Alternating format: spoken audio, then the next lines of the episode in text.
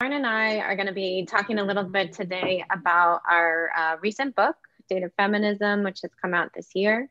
Um, and we're going to dive into some specific examples, but first we want to spend some time laying out our motivation for writing the book.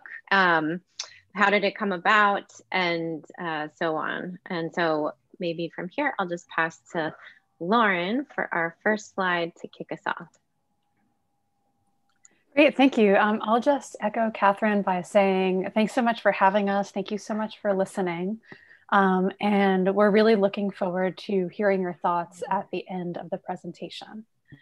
So uh, Catherine and I see data feminism as part of a really growing body of work, um, growing and exciting body of work um, that is holding corporate and government actors accountable for their sexist, racist, and classist data products. So you could think of things like face detection systems that can't see when, women of color. Um, that's what you see featured in the screenshot on the left. It comes from a recent piece about the remote proctoring software used to um, proctor the bar exam in the United States, which apparently can't recognize dark faces and they get flagged as cheating and can't complete the test. Um, you could also think of hiring algorithms that demote applicants that went to all women's schools. We know about this one from a lawsuit filed against Amazon. Um, they were using an algorithm to do their sort of first pass cut of resumes. Um, and lo and behold, they were interviewing only men. Um, and it turned out that uh, that was because they had modeled their system on existing Amazon employees who were predominantly male.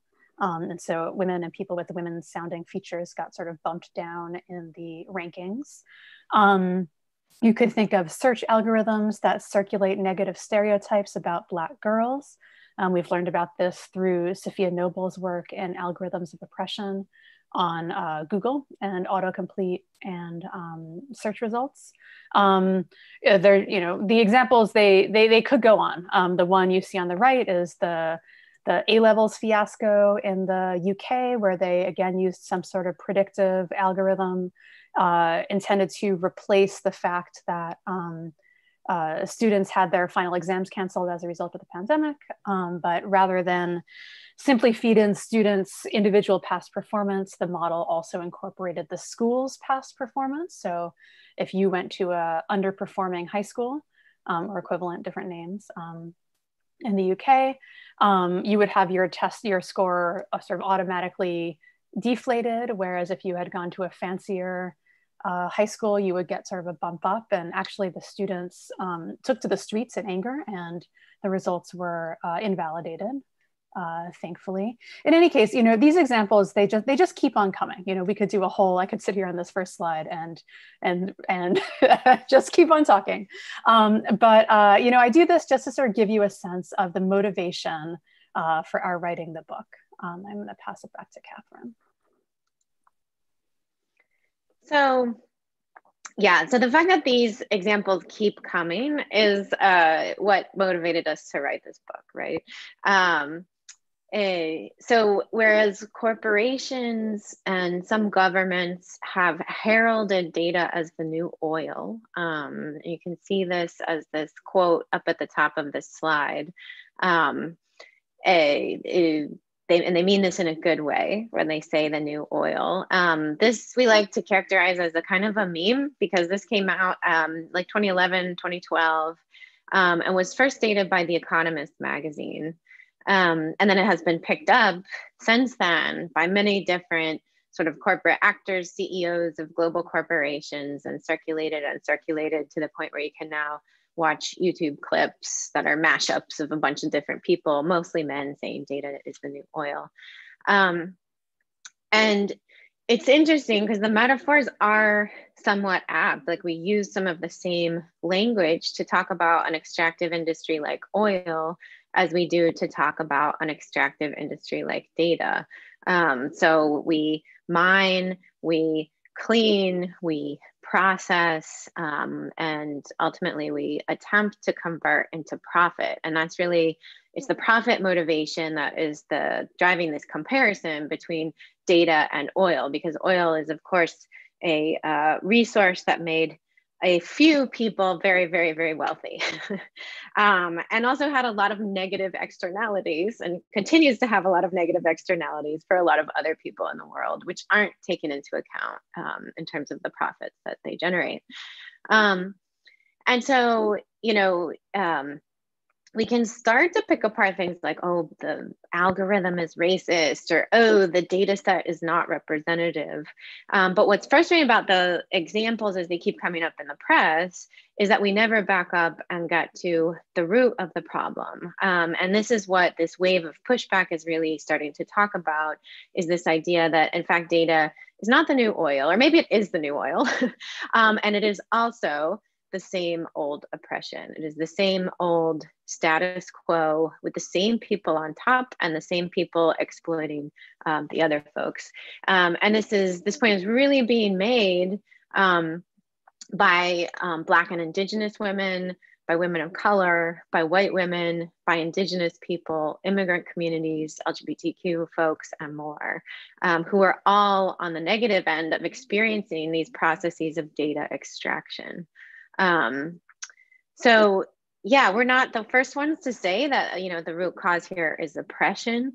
But what we explain in the book is how feminism and, specifically intersectional feminism, um, which has been focused for so long on dismantling multiple forces of oppression, um, what feminism brings to this conversation, especially as we start to think about how how do we take responsibility for this new world that we've created and how do we engage ethically and for the benefit of um, a broader public so i'll turn it to lauren Thanks. Um, so, you know, as Catherine mentioned, um, where we take our inspiration for this project, obviously, as you can tell, also by the title of the book, is feminism. Um, uh, but, and um, feminism means many different things to many different people. So we thought we would begin by just doing some level setting about how we use the term in the book. Um, and we're going to begin with Beyonce um, because that's usually a good idea. And um, what you see here is an image, actually, at this point, it's pretty old. It's from the 2014 MTV Music Awards um, when Beyonce projected the, the word feminist behind her. Um, and she also sings about feminism in her song Flawless. Um, where she samples a speech, which turns out to be from the Nigerian author Chimamanda Ngozi Adichie, who was quoting in turn what turns out to be um, the American Heritage Dictionary definition of the term.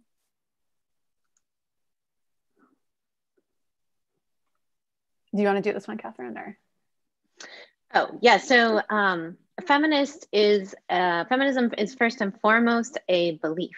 Um, so somebody who believes in equal rights for men and women and non-binary people. So um, that's that's sort of the starting place. Um, we start at equal rights for all genders. Um, but then Merriam-Webster actually gives a second definition because if you're a person who believes in these equal rights, all you have to do is look around you. And if you're a data person, look at any data that is gender disaggregated and you will see that the these equal rights are not realized um, and we can see i mean we can quantify and we have quantified in so many studies how they're not realized in things like healthcare pay equity uh, and so on and so forth um, and so feminism implies a commitment to action. Um, so we can't just like believe in these things. We have to take action to actually realize these worlds that we want to see happen. Um, so feminism is organized activity on behalf of women's and non-binary people's rights and interests. Um, and then feminism has a third definition, which, and it's a very exciting definition, I think, which, and it sometimes gets overlooked outside of academia and even often inside academia, um, which is that feminism is also a set of theories and ideas, which is basically means it's an intellectual heritage. It's like a vibrant, beautiful body of knowledge that we inherit and that we can use and leverage to think about and take action on the present moment. Um, and so feminist theories and uh, writings begin by thinking through issues of inequality with respect to sex and gender. But then the past 40 years of scholarship and also our current political reality have brought many more dimensions of inequality into the conversation, including race, class, sexuality, ability, and many more things. So this brings us back up to this idea of intersectional feminism and how our view um, and what we say in the book is that feminism right now um, in the year 2020 must be understood as intersectional. So as many of you may know, intersectionality is a term coined by the legal scholar Kimberlé Crenshaw, which she uses to explain how social inequality cannot be explained by only one dimension of difference, like gender. Um, when we're talking about inequality or oppression, we must be talking about the intersection of the many factors and forces that produce it. So racism, classism, colonialism, and more.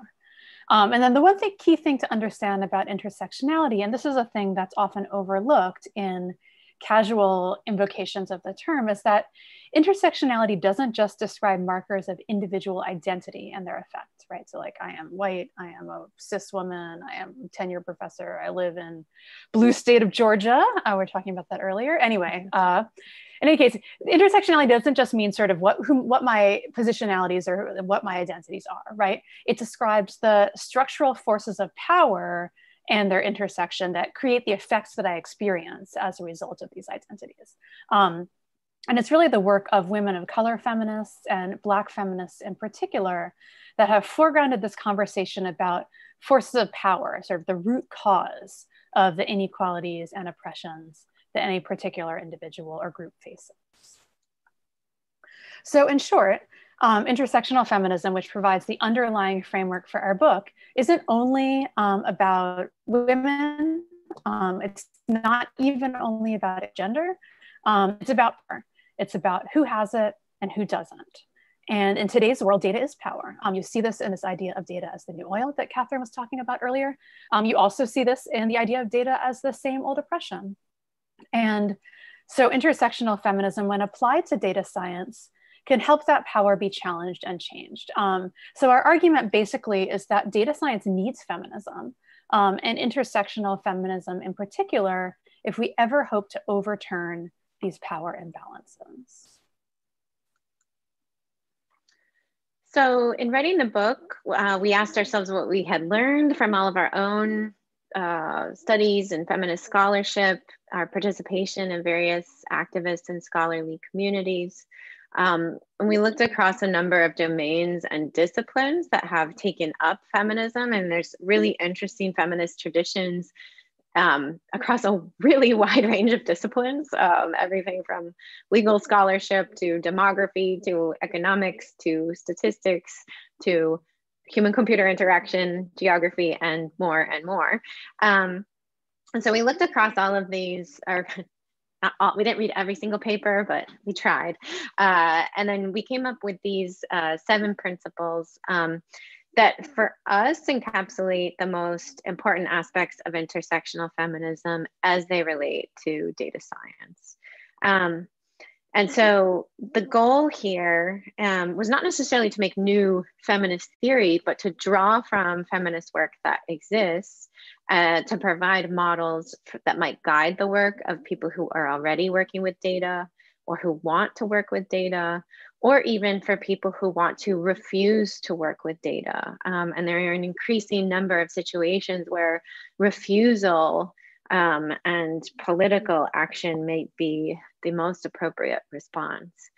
Um, and so these are these seven principles, and they're also the way that we structured the book. So each principle in the book is a chapter. Um, and in each chapter, what we try to do is um, introduce some of the feminist thinkers and scholars and activists who've um, kind of informed that concept, um, whether it's power, binaries, uh, emotion and embodiment, pluralism, and so on. So to sort of introduce you to the, the lineage of thinkers that kind of led to uh, some of these ideas being formulated, um, as well as to show you how folks who are already right now working in data science in various ways, how they are realizing these principles in action. Um, so we tell a lot of stories in the book and show a lot of examples.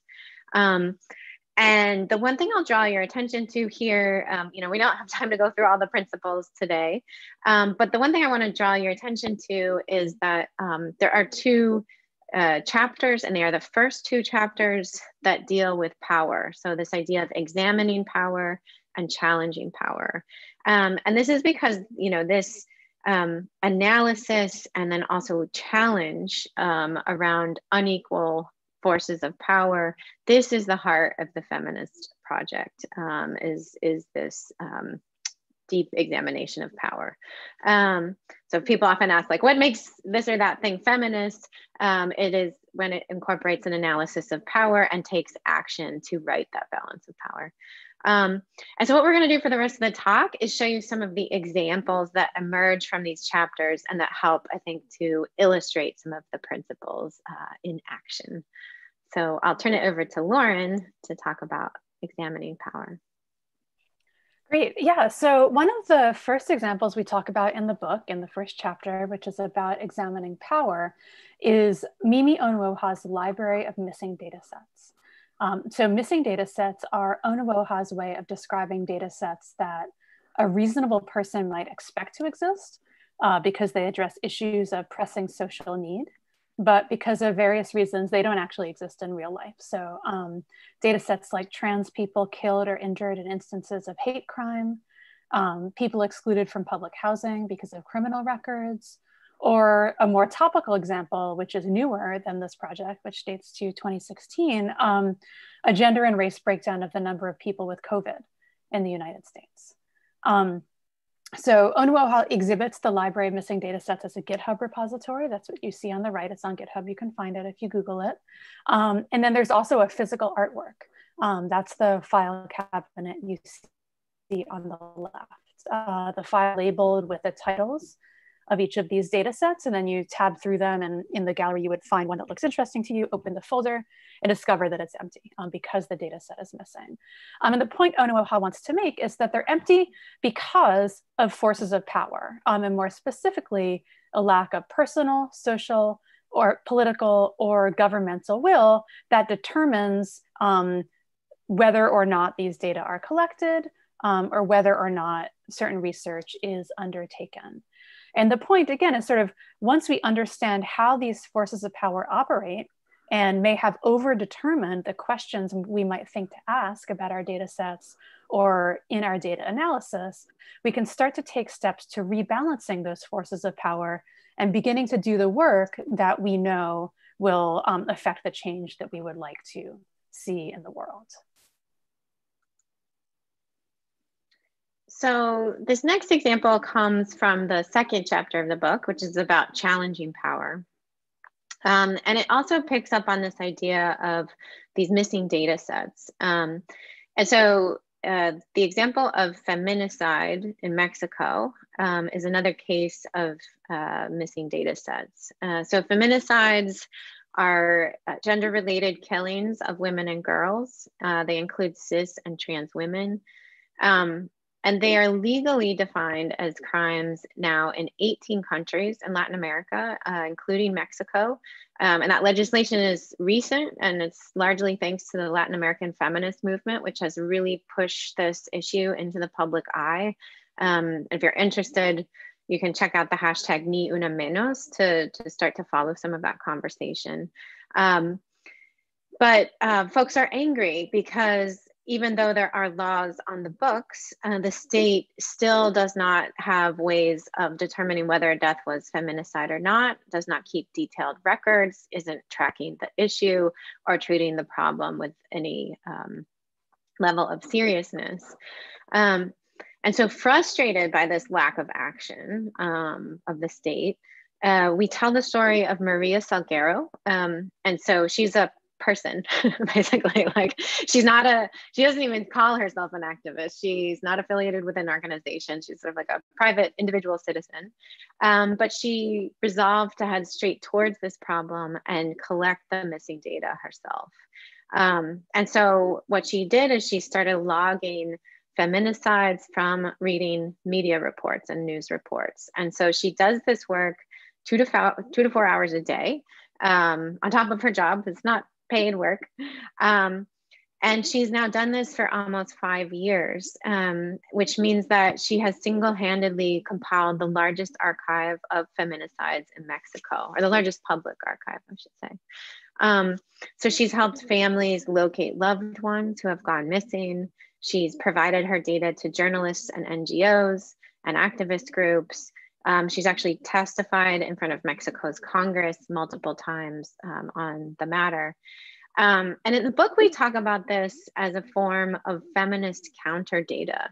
Um, and so this is activist data collection that steps in when the state and other institutions have systematically failed to ensure the basic safety of their population. Um, and so we talk about this in the book as one way to use data to challenge power. Um, and of course, it's not the only way, and it's not, we would not advocate for collecting counter data or collecting more data in all situations. Um, we talk about data as a double edged sword uh, in the book. Um, but in terms of at least this particular example, the collection of counter data um, provides a really powerful um, form of visibility to the basic invisibility of the issue um, at the state level. Um, and so once you start looking for this counter data, uh, you can start to see that it shows up in a lot of different places and it's increasingly a practice in uh, data journalism and data activism. Um, and we can see this, for example, with um, COVID-19 data in the United States context. So we have a sort of compromised uh, political situation in regards to the data surrounding COVID. Um, and so at this point, our most reliable numbers about the pandemic are coming from projects outside of government. So stuff like the New York Times Case Tracker, tracker and the COVID tracking projects, which are both um, projects out of a data journalism lens. Um, and then we have activist groups like Data for Black Lives um, doing audits of who, which states and counties are collecting which data, who's disaggregating their data by race and ethnicity so that we can actually start to try to quantify and measure the disparate impacts on uh, Black and Brown communities in the United States. Um, but then there's still a lot of gaps. Even with this kind of data activism, we're still missing comprehensive uh, sex and gender data at the federal level. Um, we're still missing Indigenous status, uh, tribal affiliation, uh, and so on. So I'll turn it to Lauren. So um, another sort of counter data collection effort that we talk about, actually not sort of, total counter data collection effort that we talk about in the book, um, although we actually don't talk about it in that context, um, is the project undertaken by San Francisco's anti-eviction mapping project. That's what you see here. Um, so since 2013, the AEMP has worked in collaboration with tenants' rights organizations and community groups in order to collect and map data about the eviction crisis in the Bay Area um, on the West Coast. Um, and so on this map, each red dot indicates a place where a person or a family was evicted. And the blue dots indicate places where the AEMP has also interviewed one of the people who was evicted from that place. And if you click on one of the blue dots, it brings up a video interview like the one that you see on the right of uh, Phyllis Bowie, who's a Midtown resident facing eviction. And we can contrast the AEMP map uh, with the work of the Eviction Lab, which is based at Princeton University. Um, the Eviction Lab's goal is to present a national picture of the eviction crisis. And, you know, this is a really worthy goal. Um, it's a valuable project, but it's really widely different in terms of process. Um, and the reason why uh, we engage it in this chapter on the value of embracing pluralism. Um, so the eviction labs maps derive from seemingly bigger data, like we seem to be looking at a map of the United States as opposed to just one of San Francisco. Um, the map presents a seemingly more comprehensive picture of the problem of eviction in the United States. Like look at all those dots, some are big, some are little. It sort of looks more scientific than that map we were looking at before. But um, the AEMP has shown that national real estate databases like the one that the eviction lab uses as the basis for its analysis significantly undercount evictions um, because they only count evictions that are like go to the town or city government office, file the paperwork, get an eviction notice presented to a person. Um, but as we know, there are a lot of different ways that you can be evicted that don't involve being served with a, a legal notice, right? Like the landlord can like not fix your bathroom or your stove or whatever and make your apartment increasingly uninhabitable leak in the roof that's happened to me. Um, rate their landlord can raise your rent they can intimidate you they can you know, all these things that we know right? Um, but these are not counted in these national real estate databases. But um, because the AEMP instead works with local communities and community organizations where people come to say like, help me, I'm being evicted, or help me, I've just been evicted, the AEMP has actually gathered admittedly messier, um, but much more accurate and much more contextualized, contextualized data that actually documents more of the problem. Um, and so in the book, we talk about this again as sort of what is gained by embracing pluralism. Usually, what you gain is actually um, a more accurate and complete picture of the problem it is that you're interested in learning more about.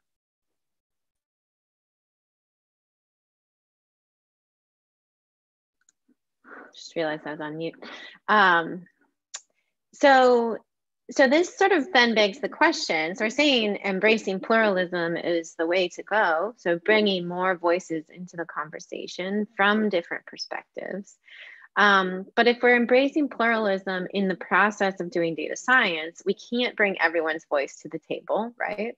Um, so whose voices do we prioritize um, and following, you know, feminist design has a really clear answer about this. So following the work of Sandra Harding, Patricia Hill Collins and Shaowen Bardzell, a feminist design perspective would take power into account and center the experiences of people at the margins and the edges first and foremost.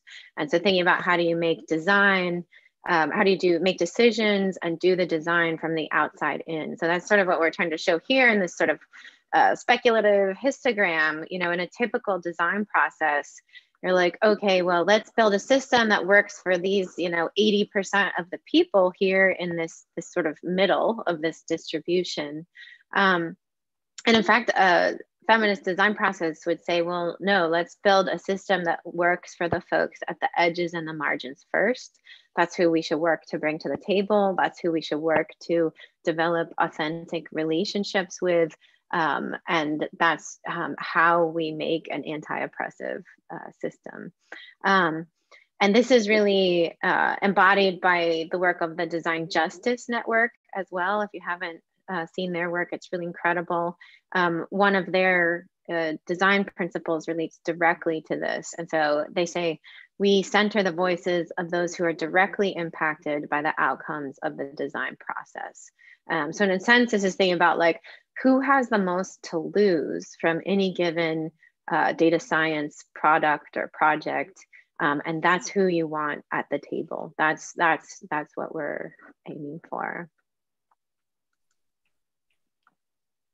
So, um, thus far, we've talked mostly about the issue of power and people, right? Um, so, people who have power and people who don't. Um, but another major idea that comes from feminism relates to structures of power, sort of theoretical structures of power, and more specifically, binary structures that are defined by a hard distinction between two groups. Um, so, feminist theory has helped to show how these binary distinctions are usually hiding a hierarchy um, with one group on top and the other on the bottom, artificially imposed. Um, and then once you sort of start to see the hierarchy, you start to understand how the hard line between those groups is there, what, the reason why it's there. Um, it's to ensure that the one group that has been artificially or socially positioned on top stays on top and all, you know, all the other groups don't, don't sneak up and in. Um, so obviously, you know, the distinction between the idea of man and the idea of woman, this is the obvious reference point and was indeed the starting point um, for a lot of feminist theory, um, both because it's a clear example of a false binary, right? There are more than two genders. Um, and it's also an example of an unequal hierarchy, right? Among these genders, no particular one is better uh, inherently than any of the others. But one of the key moves of feminist theorists is to take this critique of the gender binary um, and use it to question other binaries and hierarchies that we encounter in the world. Um, like the distinction between nature and culture or subject and object, um, or the one that I'm going to talk about a little bit more now, um, the distinction between reason and emotion. So in an Anglo-Western context, um, in which you know we we live and teach, um, we've been sort of taught that reason is somehow better than emotion, right? And we see this play out in data, and in this particular example, in data visualization. So, um, best practices for data visualization often involve a clean design, um, a minimalist aesthetic, sort of presenting just the facts. But the question remains, um, you know, why are these our best practices? Uh, especially when research has shown that we interpret these aesthetic choices just as emotionally. Um, we tend to believe that these types of charts are more truthful than they actually are. So you could think of, for example, research by Jessica Hullman. Um, she's an information visualization. Um, she's shown that just including a source line for the data makes people trust an image more. It doesn't matter whether the credit line actually describes an actual source as an active link or not, um, just needs to be there. Um, but what about the opposite? Um, visualizations that deliberately leverage emotion. And that's what this example um, helps us explore. So uh, the, the image that you're looking at is actually a screenshot from an animated visualization. That's a number of the gun-related deaths in the United States in a particular calendar year. Um, and so it's by the design firm Periscopic. Um, so each of the people killed by a gun in that year is represented as a single arc. That's what you see in the smaller black image on the left. Um, and the, they're traced one by one onto the screen and they get faster and faster um, until, and they sort of more and more uh, overlaid with each other until they create this uh, sort of semicircular web that you see in the larger image. Um, and it's, it's really overwhelming to watch. Um, you know, it becomes almost unbearable because you think it should be done. You think that enough people have been killed for the, you know, for it to just stop, um, but it keeps on going and it keeps on going for much longer um, than you think it should. And that's, that's really the point, right? There are, it goes on for too long because there are too many people being killed by guns in the United States. It really is an epidemic. Um, so just methodologically, it's no less statistically sound than you know, any other particular study. Um, the data about the people derived from a national crime data set released by the US federal government. Um, their projected lifespans are determined using a statistical model from the World Health Organization. Um, but it was viewed with real suspicion from the visualization community because it made us feel things. And a feminist approach here would say that's not a problem at all, uh, that it made us feel things. And in fact, it's actually a more compelling visualization because it blends reason with emotion. And um, sort of once you open yourself up to rebalancing these two uh, non-binary things, you know, reason and emotion, they can coexist together. What you find is that the data communication toolbox really expands and allows us to focus on what really matters when we're designing anything, right? So honoring the context of the data, listening to lived experience, and taking the action that we want to take in order to challenge some of these imbalances of power that we encounter in our lives.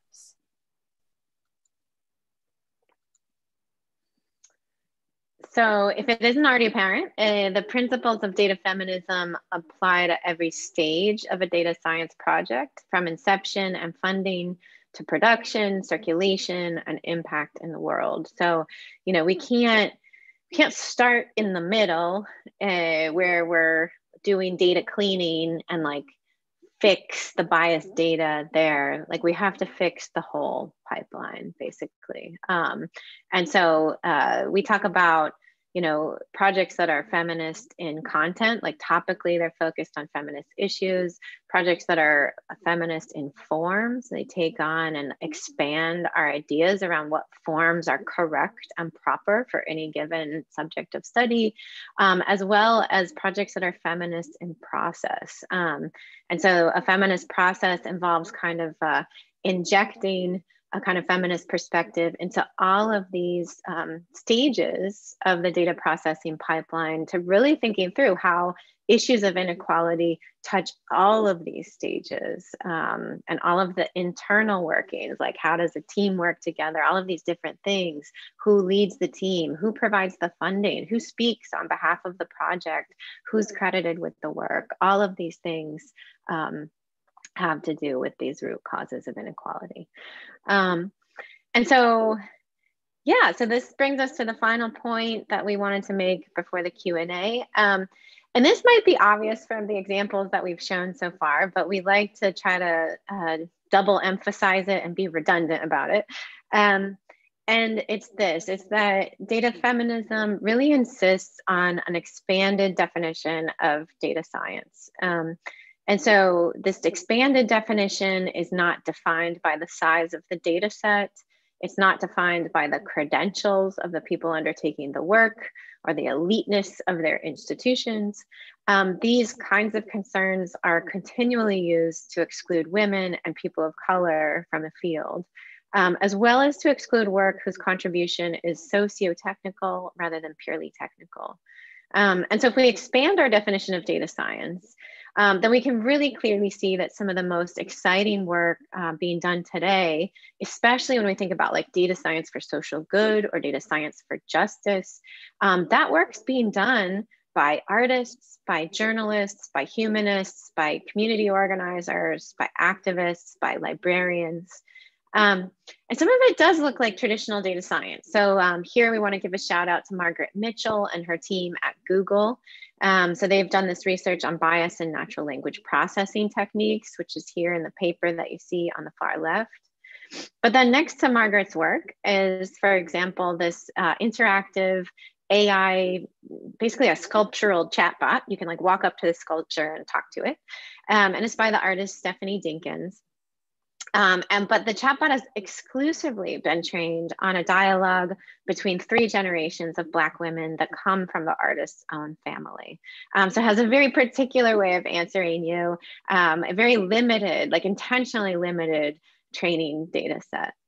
Um, and then on the right uh, is the Pudding's inventive and fun data journalism. Um, and so this examines gender bias in Hollywood screenplays. Um, and then below the image, uh, long image that's um, green, is a group called Data Therapy, who works with community-based organizations and does workshops with them around uh, data literacy.